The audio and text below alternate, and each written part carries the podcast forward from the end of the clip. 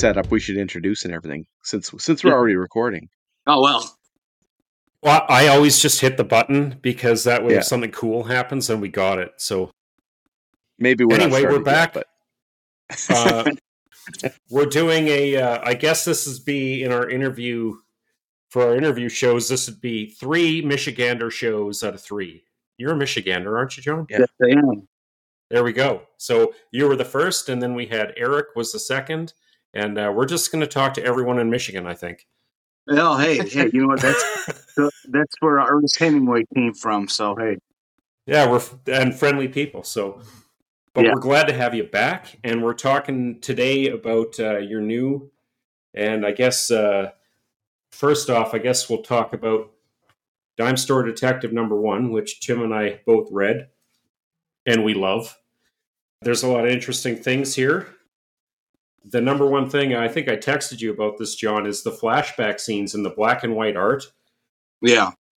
So cool. Uh, Oh, thank you, thank you. You Rick- never know, you know, black and white. If I had it, could have done it my way, I would have done the whole thing in black and white because it kind of adds to that noir feel of the comic. But people love color. Plus, the reason I used black and white was to differentiate between the past and the present because people don't like to think. Well, sometimes when they read it, I've I've got a few people s- saying, "Well, I got a little confused with alpha dogs with flashbacks," and I'm thinking, okay, yeah, when it's a puppy, see that. obviously it's a flashback.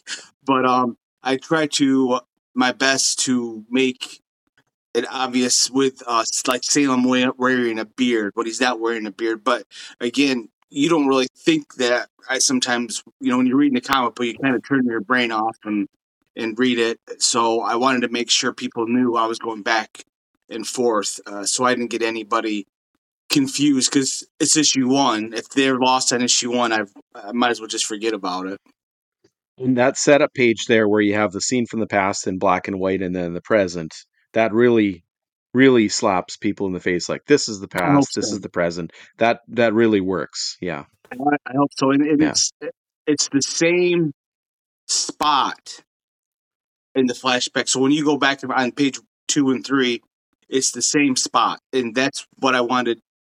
Once you maybe reread it, it'll be more obvious because then, and the last panel is uh, black and white of a body being buried, and in the present Mhm. is the cops looking up at the body laying up because that's where the brother and uncle buried the bodies. Now people are totally Right. confused what I'm talking about. No, they'll have to read it. Uh, we won't. We won't spoil anything. But when when I'm looking through this here, there's a couple things that stand out to me. Is like one of them is that you're looking at kind of a small town kind of vibe in this. And as someone who grew up in a small town myself, there's lots of things in here that you have. Like you know, we talked about the wall art, and there's the Dixie Star in there. Yeah. Is a lot of that inspired by some of the stuff that maybe you saw change in the where you lived over time, or you know, I'm going to be honest. Where that genesis of that came from, I don't know if you guys have ever watched Lonesome Dove, that miniseries. Lonesome back. I mean, I, it's besides uh, the book uh, Blood Meridian by Cormac McCarthy. Lonesome Dove was my second all-time favorite book. I've read it Hmm. twice. Anyway, at the very end of Lonesome Dove, uh, Tommy Lee Jones's character is looking at his town. He comes back to, I don't know if you remember, he had buried Gus and he comes back to Lonesome Dove. And it's changed so much. And it's so bittersweet for him.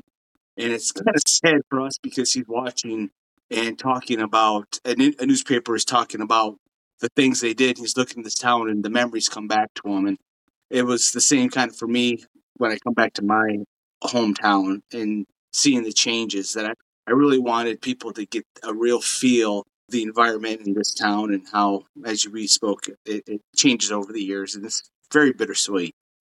Yeah, I think you really picked that up. It kind of sets the tone for the book.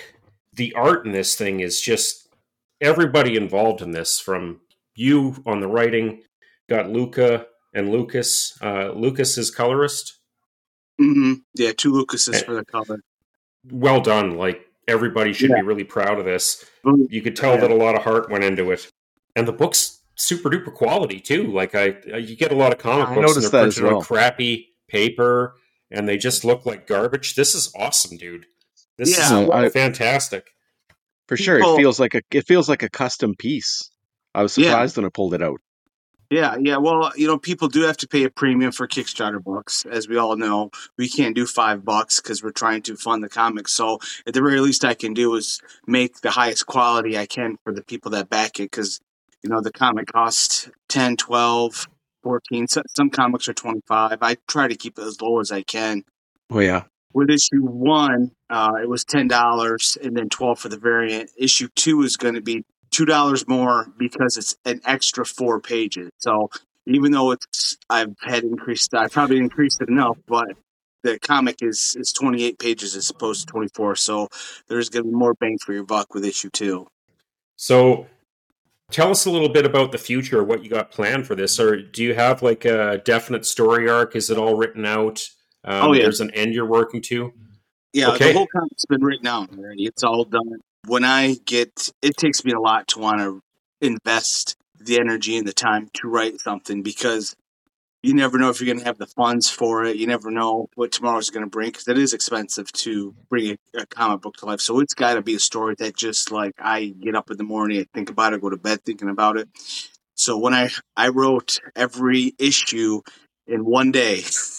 That's how obsessed I hmm. was. I wrote the issue in one day, and the second day I edited it, and then I let it sit for a week. Wrote the next issue, then come back and reworked it, and that's that's how I did with it. But almost every issue was written one day because I got up in the morning. I I was just chomping at the bit to get the story out.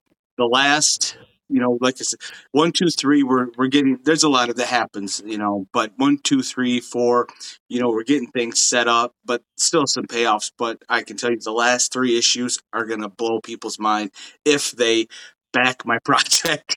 you got to back it first so I could get it funded. So you got to back issue two.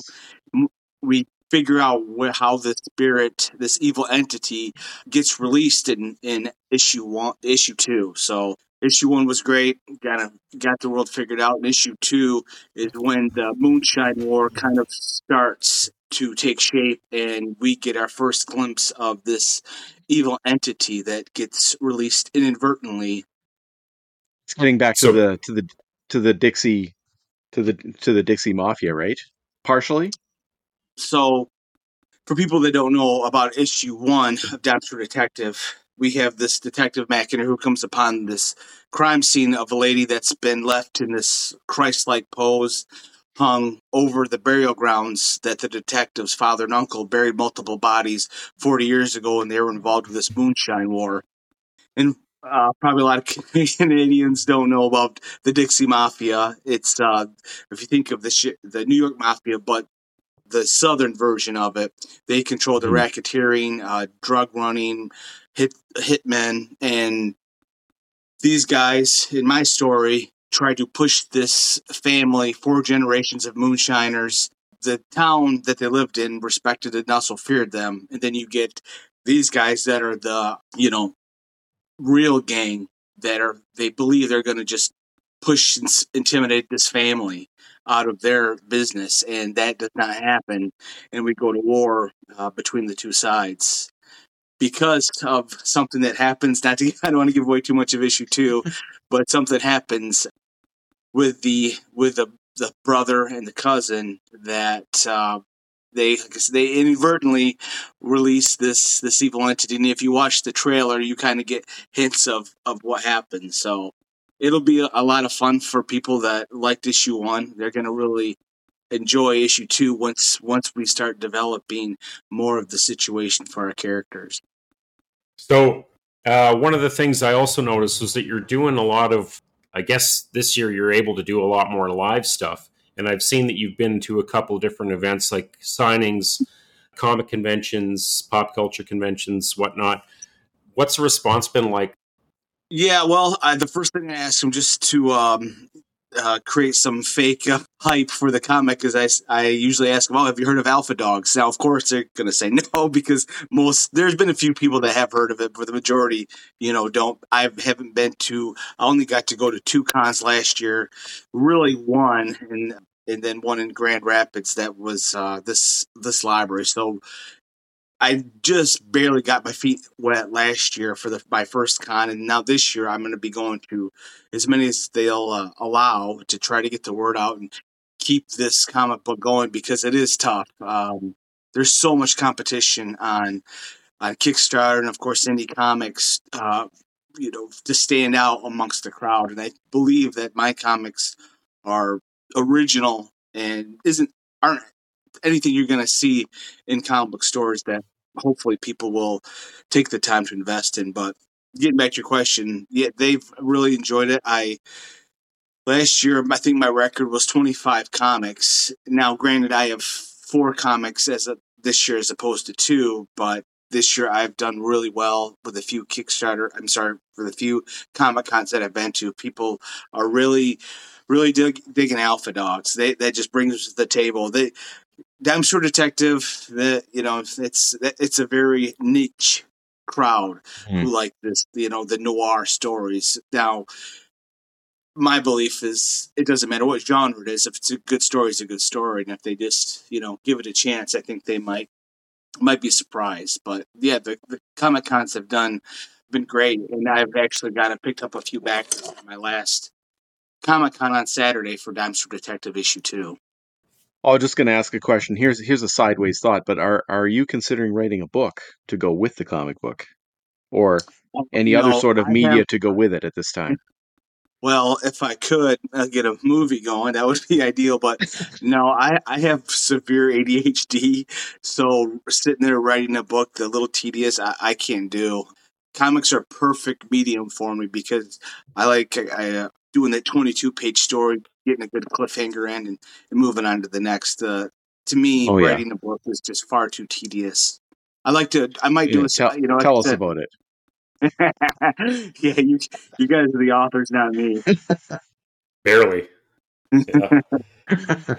so, future plans, like where are you going to next with this? I, I mean, uh, people can find you on Kickstarter, and that's you know the online community. But for future plans, I guess where can they find you kicking around? Are you sticking around the state, or are you heading out into uh, uncharted territory here?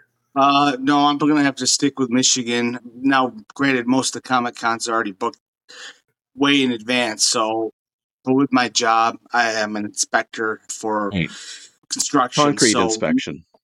Well, now it's changed. Uh, now they've uh, given me a little bit of a higher position with no more money, but a higher position. So now I have to oversee a building of a road now.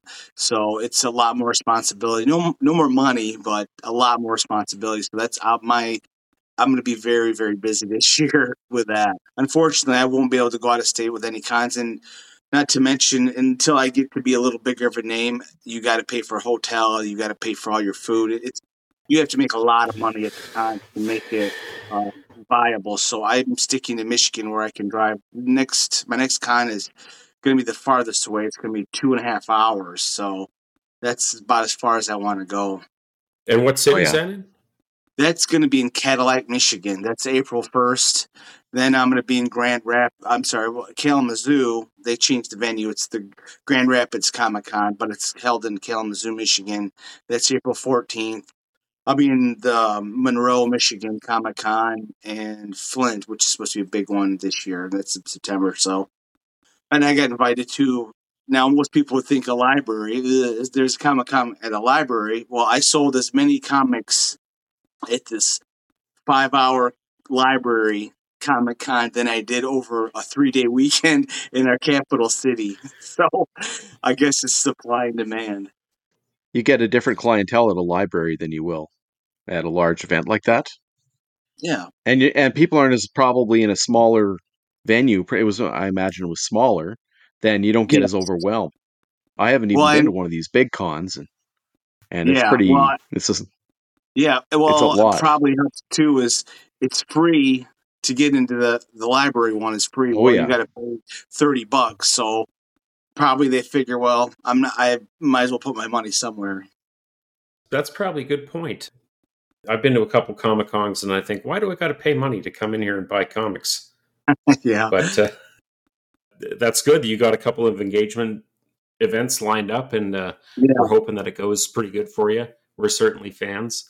So issue two, issue one, you got that one backed on Kickstarter. Is mm-hmm. issue two on pace to meet or exceed what you did with issue one, or? Uh, you know, the, Kickstarter is so frustrating because almost everyone's different, but this one is doing slightly better than issue one. It's very, very. I think I've got maybe like one extra backer, but it's up three hundred more dollars, so that's good. But issue two was a lot more expensive to make than issue one, so I need to make quite a bit more for issue two to you know not lose my lose my hair on it because I like I said it's four more pages than issue two.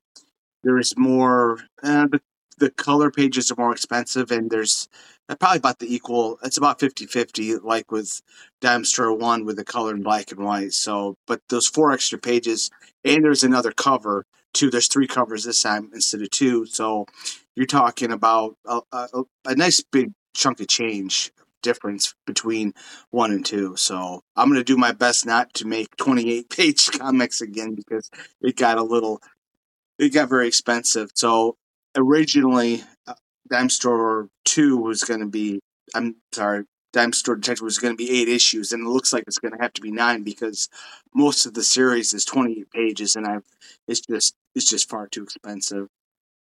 What's standard for a comic book? Is it 20 or 22, somewhere in there? Yeah, well, your DC and Marvel are about 22, but there's also it just kind of depends. But for Kickstarter, you your comic has to be at least 24 pages to be, you know, because you're asking the the buyer for, to pay that premium for a comic. So you on the average comic book on Kickstarter is 24 pages.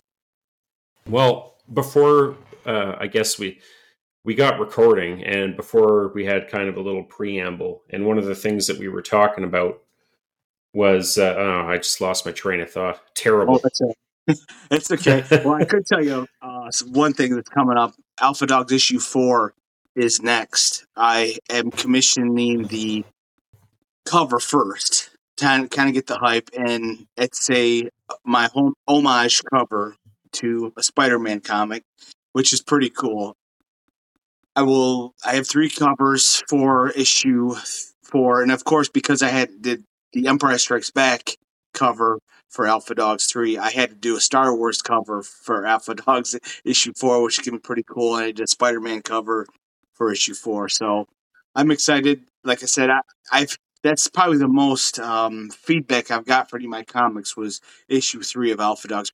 People really enjoyed, and I had I had, warned people, you know, after issue two, if some people say, well, not a whole lot happens in issue two. And I say, hey, it's setting up issue three, which is going to be great. You just got to trust the process of storytelling. So I think people people have really enjoyed issue three. I think it's one of my favorite issues I've written with with Alpha Dogs. I've from the because Alpha Dogs have been written for a while.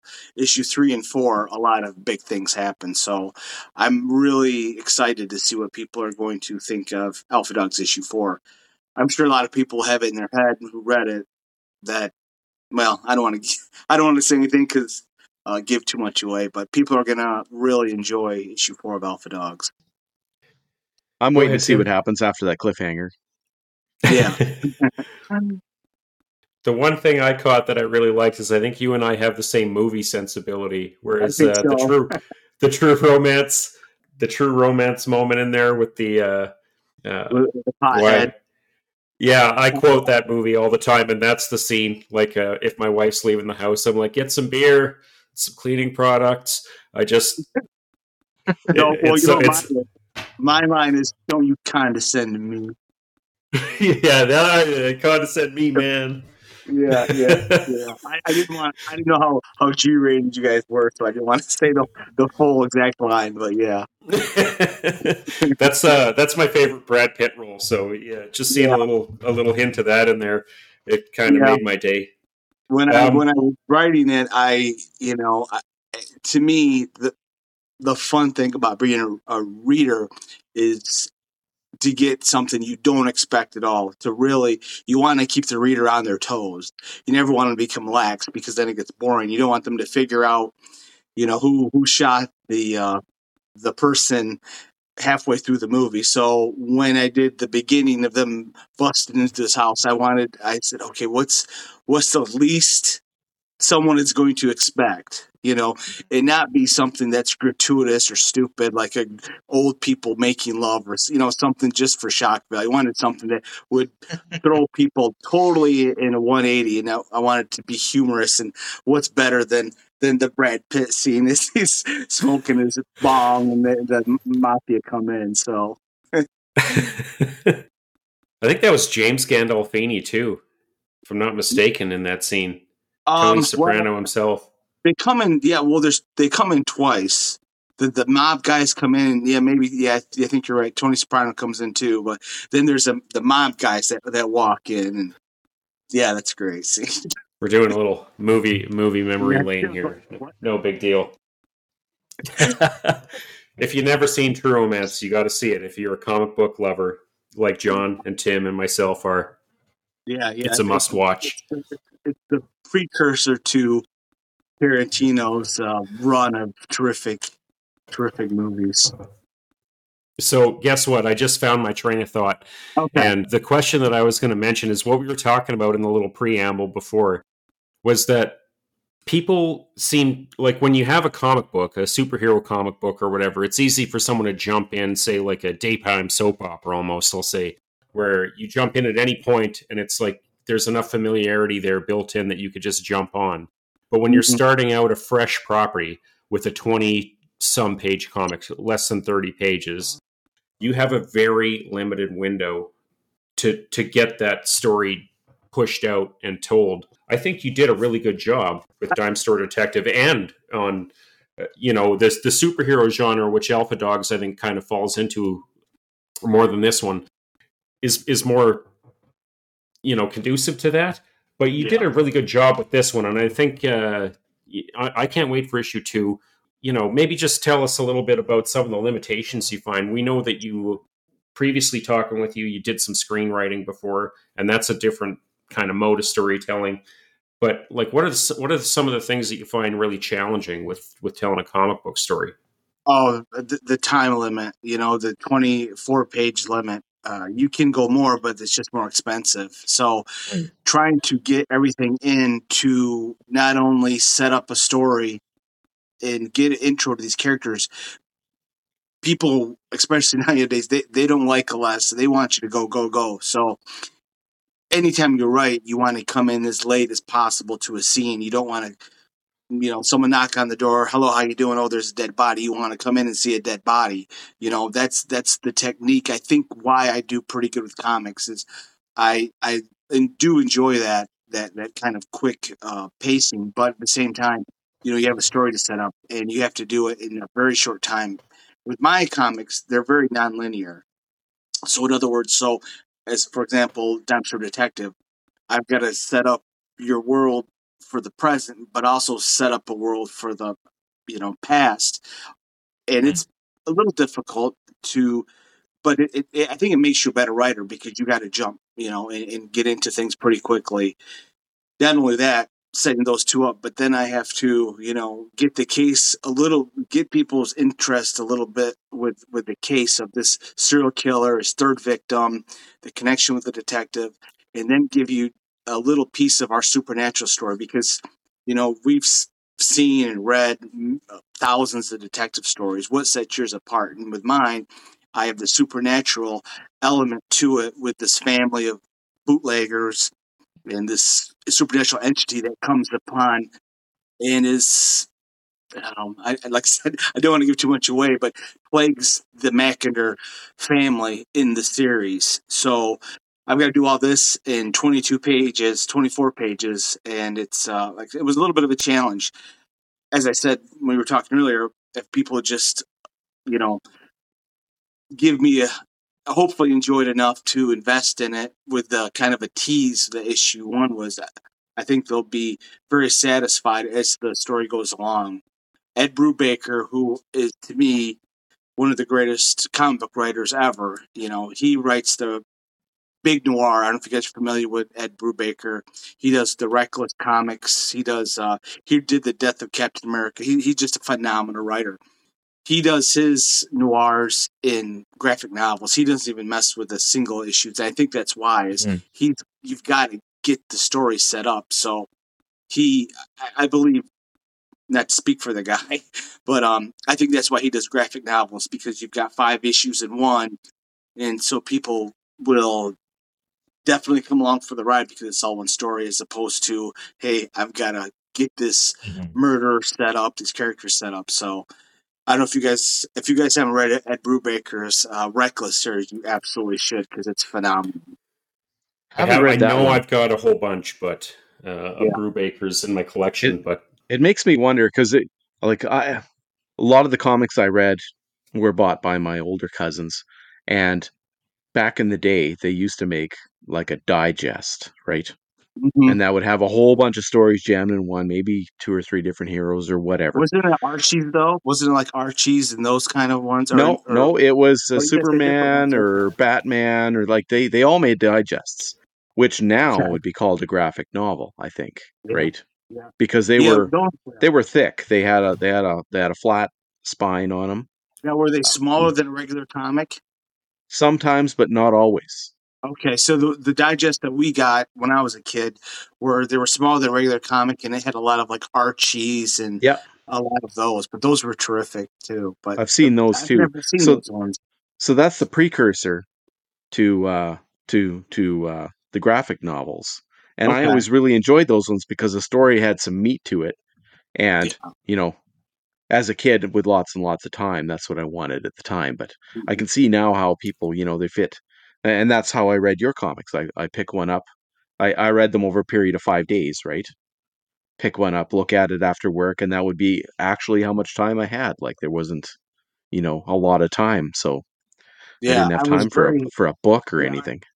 Yeah i think you the people that got that had bought Alpha Dogs one, two, and three probably had a more enjoyable time than the ones that got one and had to wait, you know, six months for two and six, oh yeah, but it was four months for three. They uh, were able to to get them all, and and, and then you've got a pretty good payoff for for issue three. So. Mm-hmm. So is that kind of like a compounding effect where people kind of come on at issue three and then they'll go back and buy one, two, and uh, it, uh, is, no, is that happening? No, no, they just if they they almost nobody bought just issue three unless they had bought the previous issues. There might have been a few people, but to the you know, obviously I I don't know all the people that back it. Uh, like I said, I had hundred. I had a hundred and I think one people for issue three, and half of them, probably a little bit over half, were people that bought bought issue two, and then the other half were they just bought one, two, and three to the best of my knowledge, I, I don't. But nobody, nobody has contacted me and said, "Oh, I loved issue three. I want to go back and get the other ones." No, but the catch up ones, like there's like the the catch up part where you kind of go get the PDFs for one and two. Yeah, uh, you, or, so that's what most people did. They just bought all three issues, and and oh, really? Yeah, yes. There's uh, yeah, that's so it was, it was probably I don't know 60 40 people who had returned from issue 2 and as opposed to the people they just they come in for the first time about one, two, and three. I think the trailers really sell those those comics, which is a little disappointing with Store Detective because I think I've put together a really good trailer, um, and it has not. I haven't got the response yet that I had hoped to have, but every comic Kickstarter is different. Issue my most successful one was as far as backers was issue one of Alpha Dogs, and it barely got funded but at the last day, I had a the last two days I had a bunch of people jump on and buy it. So we'll see. So does the time period, uh, the time of year and stuff like that, like is it different this time, or or are there factors like that that are hard to figure out? Yeah. So I will never, ever, ever do a Kickstarter again from October until after uh, February because during that time it was horrible. Mm. Uh, no October, September wasn't too bad, but it was October, November, December. You did not want to have the Kickstarter going because, and I know I'm sure the established big people were just fine, but the little little guys like me, that was you know it's just me promoting my stuff. It was brutal. People had didn't get anywhere near as much funding, but we had a big recession and Christmas time, so it yeah. was it was tough. Timing is everything. Yeah, I guess. I'll open the floor to you guys here. I'll, whatever you guys want to talk about. we'll just let it rip. Yeah, yeah. Well, uh, to your people that listening, eh, go check out the Kickstarter. There's a really great trailer on there. It's uh, have you guys had a chance to watch the trailer for Dime Store Two? I I just clicked it. on buy. I just I just backed it. okay. Well, the trailer's terrific. So at the very least, uh, check out the trailer. If that doesn't get your attention, I don't know what what would. Um, it's, it's pretty great, and it kind of sets up. If you like the Southern Gothic stories, you know, Appalachian Mountains down in uh, down in North Georgia where it takes place. So if you like noir, if you like detective mysteries, or even supernatural stories, then I think you would like uh, Store Detective too. You're not going to see another comic like it. You know, we have so much repetitive comics out there with the superhero genre. I just implore you to give something else a try. I, you won't be disappointed. It, the way I describe Store Detective is True Detective meets Stephen King's It with a really really dark episode of Dukes of Hazzard. So it's uh it, it's in the gamut, but well, as someone who's looking, I do enjoy my superhero stuff. Everyone does. That's great. Mm-hmm. But there's so much of that out there right now that it's nice to see something of quality come along that's a little bit off the beaten path and a little bit into a different genre than people are used to reading in comic books. So I think what we're going to do, we'll have to put a link up to the trailer for this one. And then uh, we're going to encourage everybody that if you're listening, just go check it out for yourself. Take a look at it and share the shit out of the trailer if you could. Just share it, spread it far and wide because it's a good read. It really is. And, you know, I, I just want to make sure that it gets backed for you. I want to yeah. read them all. So, yeah, I, I, I, so do I. I want to write. I want to get them all, get them all made. So I might. I, I've been talking to some people. I'm probably trying to get a publish here pretty soon uh, because it's it's tough having the lag in between issues. So by it with any luck, if people enjoy my work enough, then I can get a publisher and hopefully have them come out a lot sooner than what they're what they are right now. So I was just gonna say, if people don't want to pay for shipping, you can get the PDF for issue one for five bucks and issue two for six bucks. So it's you're talking, you know, uh, eleven dollars for over forty eight pages of content of a comics. It's a pretty good deal. Yeah, it is a good deal, and uh, they're a great read. I, I don't know. I paid the shipping, and I'm I'm really happy I did. I appreciate but, uh, it. yeah, it's good to so, have the. I'm the physical copy guy. Yeah. So I'm I'm on the Kickstarter page right now. So what's the best bet here? Looking at a variety of things. Oh, um, uh, um, you can. Well, there's three covers this time. Cover A, I wanted that to be. The, I don't know if anybody's familiar with the Hardy Boys. I wanted that art of of those old Nancy Drew mystery, Hardy Boys mysteries. Uh, the the cover art for those dime store uh, novels, I've, I've always been fascinated with. So I wanted kind of a throwback for that.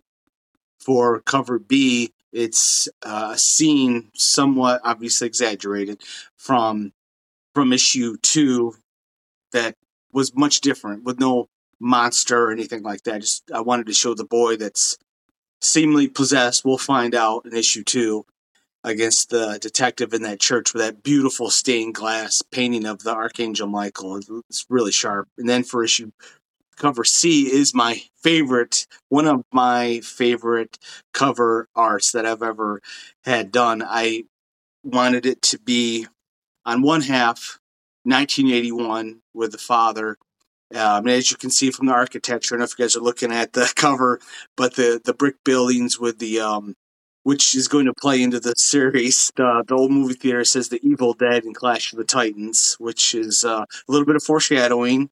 And then on the right is Detective Mackinder like, leaning on the car in the present time. And as you can tell from the archi- architecture, it's the present. So I wanted that to be. Um, I don't know. I thought it was pretty cool idea. I made this on myself. In the car, of course, is the same because the car, which is a kind of a character in the story, much like the General Lee or the supernatural car, I wanted that to be kind of a character in the story itself. So the Moonshiner's car, and if you guys know NASCAR, that's how NASCAR was started. That was the birth of NASCAR. Was the Moonshiners their souped up cars trying to get away from the cops. So of course our Moonshiners are, are going to have a really cool car. It's a Hem, Hemi motor Barracuda, the old muscle car, and that gets handed down to the detective from his father, and he's still driving it today because the detective at the heart of kind of the story is is the son's love for his father, who even though he's been vilified, the family's been vilified by the town as being you know these murderers and killers and rum runners, the son never it never falters the son's faith in his father. Speaking of cars, that that looks like well, that's one of the options here on the Kickstarter is you can get custom package car. Yeah. Yep, I did it for issue one, so I'm doing it for issue two. It's uh, it's the it's the Moonshiner's car, a little toy car that um, has the custom packaging from the uh, cover art for issue two. So okay.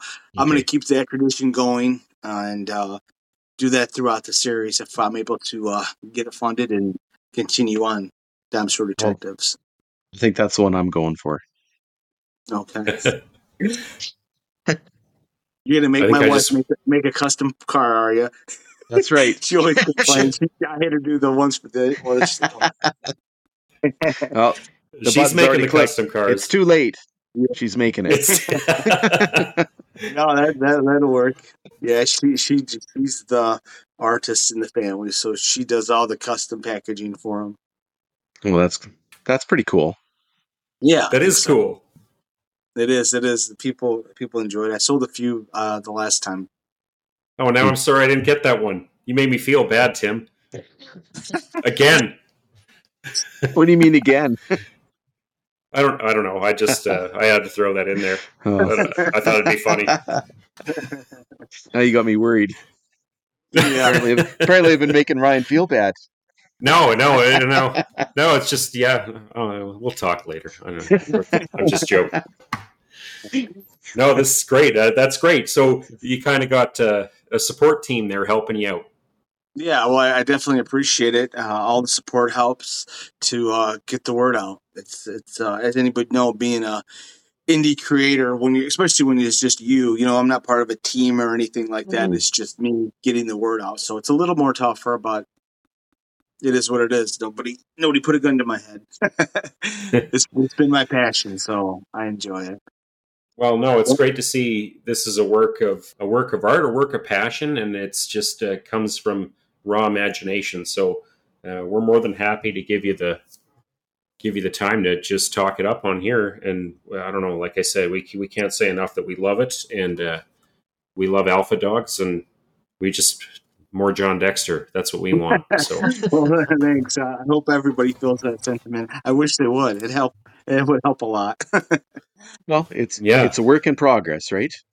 Yeah. Yes, absolutely. Take the steps you to get to the top of the mountain, or oh, even yeah, up to the yeah. first cliff. Yeah, I just you know, I was 2021 is when I when I started, so I'm still pretty new at the crowdfunder Kickstarter comic book thing. So the nice thing is is the um, comic cons have done have done pretty good for the few. I sold 63, 64 comics uh, two weeks ago at the first Comic Con of the year. So that was for somebody like me that was really good. So I if mm. I hit 25, I'm I'm I feel like I've I've done something. It could because you know you go in there like is anybody going to buy my? I'm sure you guys know. Is anybody going to buy my book? you'd be shocked if they do. So the fact that I got 64 over the two days, I was I was very happy about. That's phenomenal. That's really good numbers, actually. I'd be really happy yeah. if uh, if I sold 64 books at one thing. Yeah, so well, the nice thing, yeah, exactly. It's it's it's the nice thing is I have three alpha dogs, so they usually come in and buy all three. So I, I try to do my best to pitch. You want to I try to engage people. I never sit down. I get it right up in their face and try to sell them because you know, man, I'll never see them again. So what do I care? yeah, you might as well just uh, throw caution in the wind and let it fly. Yeah, yeah. You can't ever. I don't want to say, well, I should have. No woulda, shouldas in my vocabulary. I try to try to do it. Yeah, we'll definitely. We'll have to put some. Let's put a little bit of effort into putting the message out there for you. So I'm well, terrible at Facebook. I I go on there by accident. Let's let's face yeah. it.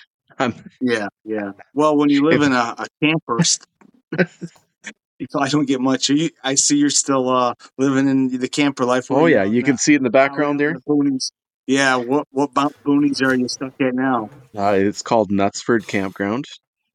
Yeah, and it's uh, six kilometers from Kamloops, which is in okay. British Columbia. So up He's on in the mountains. yeah. Yeah, they'll. Yeah, I'm out. Uh, we out where? We're out in the prairies here, right in the uh, in the uh, coldest uh, part. Oh yeah, yeah. It, it's pretty similar to Michigan here. It's it's not that different. But, yeah, uh, a little a little flatter. Yeah, but yeah. Well, at least you're home, Ryan. Yeah, yeah. I'm in my house, so I I home every day. So I, I nice. sorry, Tim. When I tried to get you, I tried to get Tim working with me, but it just it hasn't happened yet. One day nice. maybe, but you end up where you're but supposed. Yeah, that's right. but yeah, um, big bucks. yeah, they're chasing the chasing the money. We got three inspectors here. That's that's hilarious to me. It's so what are the odds, right? Until Netflix signs me, uh, I'm stuck doing this. well, you never know, though. One person with influence to see my work and like it enough, and and then I, uh, hopefully, the dream will uh, finally come true with getting a, a publisher. So, I mean, we all watched The Tiger King, right? exactly. So I didn't. no. What? No. Lots of people did. Get off. So get off the, get off this right now, Ryan, and turn on Netflix. Yeah. Oh, yeah. It's that good. It's that. I, uh, you know, it's, it's, like a car it, crash. It's a train wreck. Toxic chemicals. Yeah. yeah. but even bigger than that. It's a train wreck with the, with the toxic yeah the toxic chemicals all over. So I so the last watched, ones I watched were. Uh, oh, sorry. I guess I was getting at it. If we all watched Tiger King, why couldn't we watch some Dogs of Superpowers or some uh, detective action on there, sponsored by Jon Dexter? Well, we just got to find a way to get a Barracuda. Uh, I'm working on a camera. The old car works. We know that from Supernatural, right? Yeah, yeah. I had seen that. I was a little disappointed. I should say frustrated. I had seen there's this new Netflix show about oh boy, this girl who can she is on Netflix. I started watching it and I thought it was really really bad. Um, she's a detective that can see into the future, and the car she drives, wouldn't you know it? It's a '73 Barracuda, but it's green. I was like, "You've got to be shitting me!" Nobody's done anything with a Barracuda ever that I know of. And then here's this new show, and she's driving around the year, the same year Barracuda as my uh, my Dime Store detective, but hers is a green, and her detective show is is very um, oh, it's written by somebody that's never had anything. It's never been poor, I guess you could say. It's this girl lives in a trailer park, and she it's just it's it's how a teenager from um, you know Venice Beach would imagine somebody who lives in a trailer park. You know, it was it was just a very pretentious, I thought. But anyway, so. Hmm. Barracudas, you don't see them very often. I think uh, I don't know if you read the original comic book for the Crow, but I think that was his car. Mm-hmm. Was it Barracuda? Yeah, in the comic well, book, not the movie, but, but okay. the comic book, he was a Cuda they're driver. They're beautiful cars. Well, the reason it's Barracuda for me is my dad, who actually right now owns a Barracuda he rebuilt. My brother owns a Barracuda, and my other brother owns Barracudas. They oh wow, um, yeah. My growing up, my dad that was his car was uh, was the his was a '67 Barracuda, and he was rebuilding that. And throughout my childhood, that's what we always had was Barracudas uh, because that was my dad's passion was rebuilding those. Uh, he would get those from junkyards, rebuild them, and the people from around the town, we live in this small town, would come to listen to my dad start start the engine on that. Oh, yeah, that that rumble. They sound like they're going to pass out, but then you, they just don't. Mm-hmm. Yeah. Love them. Yeah. yeah. Yeah, there's nothing quite like the old uh, 440 guzzle sound. Yeah, exactly. yeah, I had uh, I have an uncle who uh, he's a big Mopar guy, and his is the the Chargers. He kind of had a like a a viral Facebook moment a couple years ago because he has a uh, Daytona, a '69. I think it's a '69 Daytona, and uh, he had it in his backyard. And one day in the middle of the afternoon, some guys came down the alley with a flatbed truck, loaded it up, and took off down really? the road. And yeah, they stole it. And then uh, it got reported, and uh, everyone was kind of all along the way. It's not an actual Daytona. It's I think it's I think it was a kit car, but it's still a you know it's, it's a Charger body or whatever uh, with a with a kid on there, and all painted up the Richard Petty blue and all that stuff, and a big wing on the back. It's a pretty cool car. So it's hard not to spot, and people were putting up posts of it as it went down the highway. and I think the guys who, yeah, it was it was huge, and as uh, the guys kept going further and further, I think they were going looking at their phones, going, "Oh shit, it's not real," and they just dumped it on the side of the road and and left it. So he he recovered it. Yeah, my grand that was their cars were the Chargers. They had. Uh, oh, yeah. I remember we, booting around in one in the eighties. Yeah. My wife, that's what she drives. 2019 uh, Dodge Charger. That that's her. That's her baby. Oh boy. Yeah. Just ripping around. Yeah, yeah. yeah, you're well. You you live in car, cool car land. Like uh, oh, yeah. all of Michigan is r- oh, rich yeah. history my, automobiles. Yeah, my my dad was an Oldsmobile man. I don't know if you ever watched a Christmas Story. Yeah, with yeah. My, my dad was uh, what is Oldsmobile man? That my dad was uh, my dad was a GM man. mm. Oh yeah. Yep, yep. And my brother has been working for GM for 25 years. So yeah, it's definitely. Oh, is that right? We're more of a pickup area where we where we're well, from. you have to be. You have to be up there. You got to be a truck guy up there. Shoot, trucks and tanks. One of the things, Jon, I just wanted to say, where I think we're off the record here now, but uh, that's all right. Dime Store Detective has a. Uh, I don't know if you're a fan of Preacher or not. And there's like a couple moments there I was mm. like, holy shit, this has yep. kind of got some cool vibes in it like that. Like uh, the one little stretch of Preacher where he he kind of goes back and visits like he well i don't think he goes back and visits but he gets kidnapped by his own family and kind of has to come to terms. Like i love that stuff. And oh, man it's so good. Yeah i've never, yeah, like I've the, never read preacher. No? No. Oh yeah. I, have never uh, read garth ennis. I read a few of his punishers. That's about it. uh, was garth ennis i've never read it I don't think it's intentional or whatever, but I just want to say, like, I, I don't know. I think that's it's it's high praise because it, you know, like the punches that you get are the same kind of story punches that uh, it, oh, right. kind of took me back to reading that stuff. So and and you know the thing I like about his work and yours is the kind of like the the gritty honesty that's in there, like mm-hmm. you know the the good and the bad, the family dynamic. Like, you know, it's mm-hmm. not always roses and sunshine. It's not, and it's not all bad either. It's both a little bit a mix of one and the other. So it's, uh, I don't know, man. I just, I can't wait to read some more of this stuff. You're, you're, yeah. you're crushing me here. Yeah. Even though it's in black, even though those flashbacks are in black and white, the world isn't black and white. Yes. Yes, definitely. Yeah. Um, yeah, I need about uh, hundred more Ryans, and and I'll be doing pretty good. we're gonna work on it for you. We'll see what we can do. So we're gonna look for sure. Jon Dexter's work on Kickstarter, right? Uh, Dime, yeah. Dime Store Detective Two. I searched it; it came up right away. I had no trouble finding it. Not like last time where I fumbled around for 15 minutes trying to find it. and it turns out that's because I spelled your first name wrong. I was trying J O H N, but it's actually oh, J O N. Oh, that's why yes, I couldn't yeah. find it last time. I I clued in after we were off off the air. But also yeah. on Facebook, Jon Dexter. And you can find him under yeah, yeah. Alpha Dogs I, or Dime Store Detective on Facebook would also hit. Yeah, there's plenty, and I'm on Twitter at real alpha dogs on Twitter and on Instagram. It's alpha underscore dogs underscore comic. But usually, if you, if you if you type in J O N D X D X T R on kick on uh, Facebook, I'll be at the top. Uh, usually because I have um, a few followers, so that's kind of helped a little bit. People trying to uh, trying to find me. Yeah. So if you're listening, the least you could do is give a follow, give a watch to the to the trailers for Dime Store Detective and Alpha Dogs, and uh, support what you can.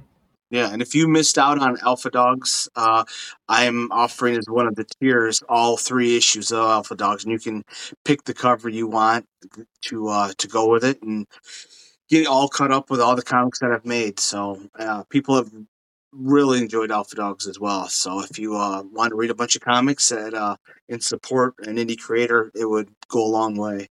Well, I I want to I want to pitch something here, and uh, this is just to be funny, but I think uh, you know what would really be funny is that if everyone bought the tier where they got the car, and we sold like a thousand of those, and then your wife had to paint a thousand cars, so when she if she ever does meet us, she could curse us out. That'd be hilarious. In a good she, way. Yeah, yeah, yeah. No, it would, be, it would be great. Everyone buy the one with the car. exactly. Buy the one with the car. that'd, be, that'd be great. Yeah, she would want me to learn how to, to work her uh, her machines to uh, to do that though. oh, you'd have to. All right, Jon. Well, it's been a pleasure to talk to you again, and uh, we we hope you all the best success. And we're going to do our best to see if we can support you in any way you want. And you're always welcome to come back here and talk about anything you'd like. We'd love to talk to you. Well, thanks, Ryan, and thanks, Tim. I appreciate you guys having me on. Uh, and we'll have to do it again when Alpha Dogs Four launches. Hopefully, in three months is my is my goal. Nothing's been drawn yet for Alpha Dogs Four, but we'll uh, definitely have to pick back on and uh, talk about it again. Absolutely. Sure. And I guess it's been it's been a slice. It has been a slice. Talk to you later, guys. See ya.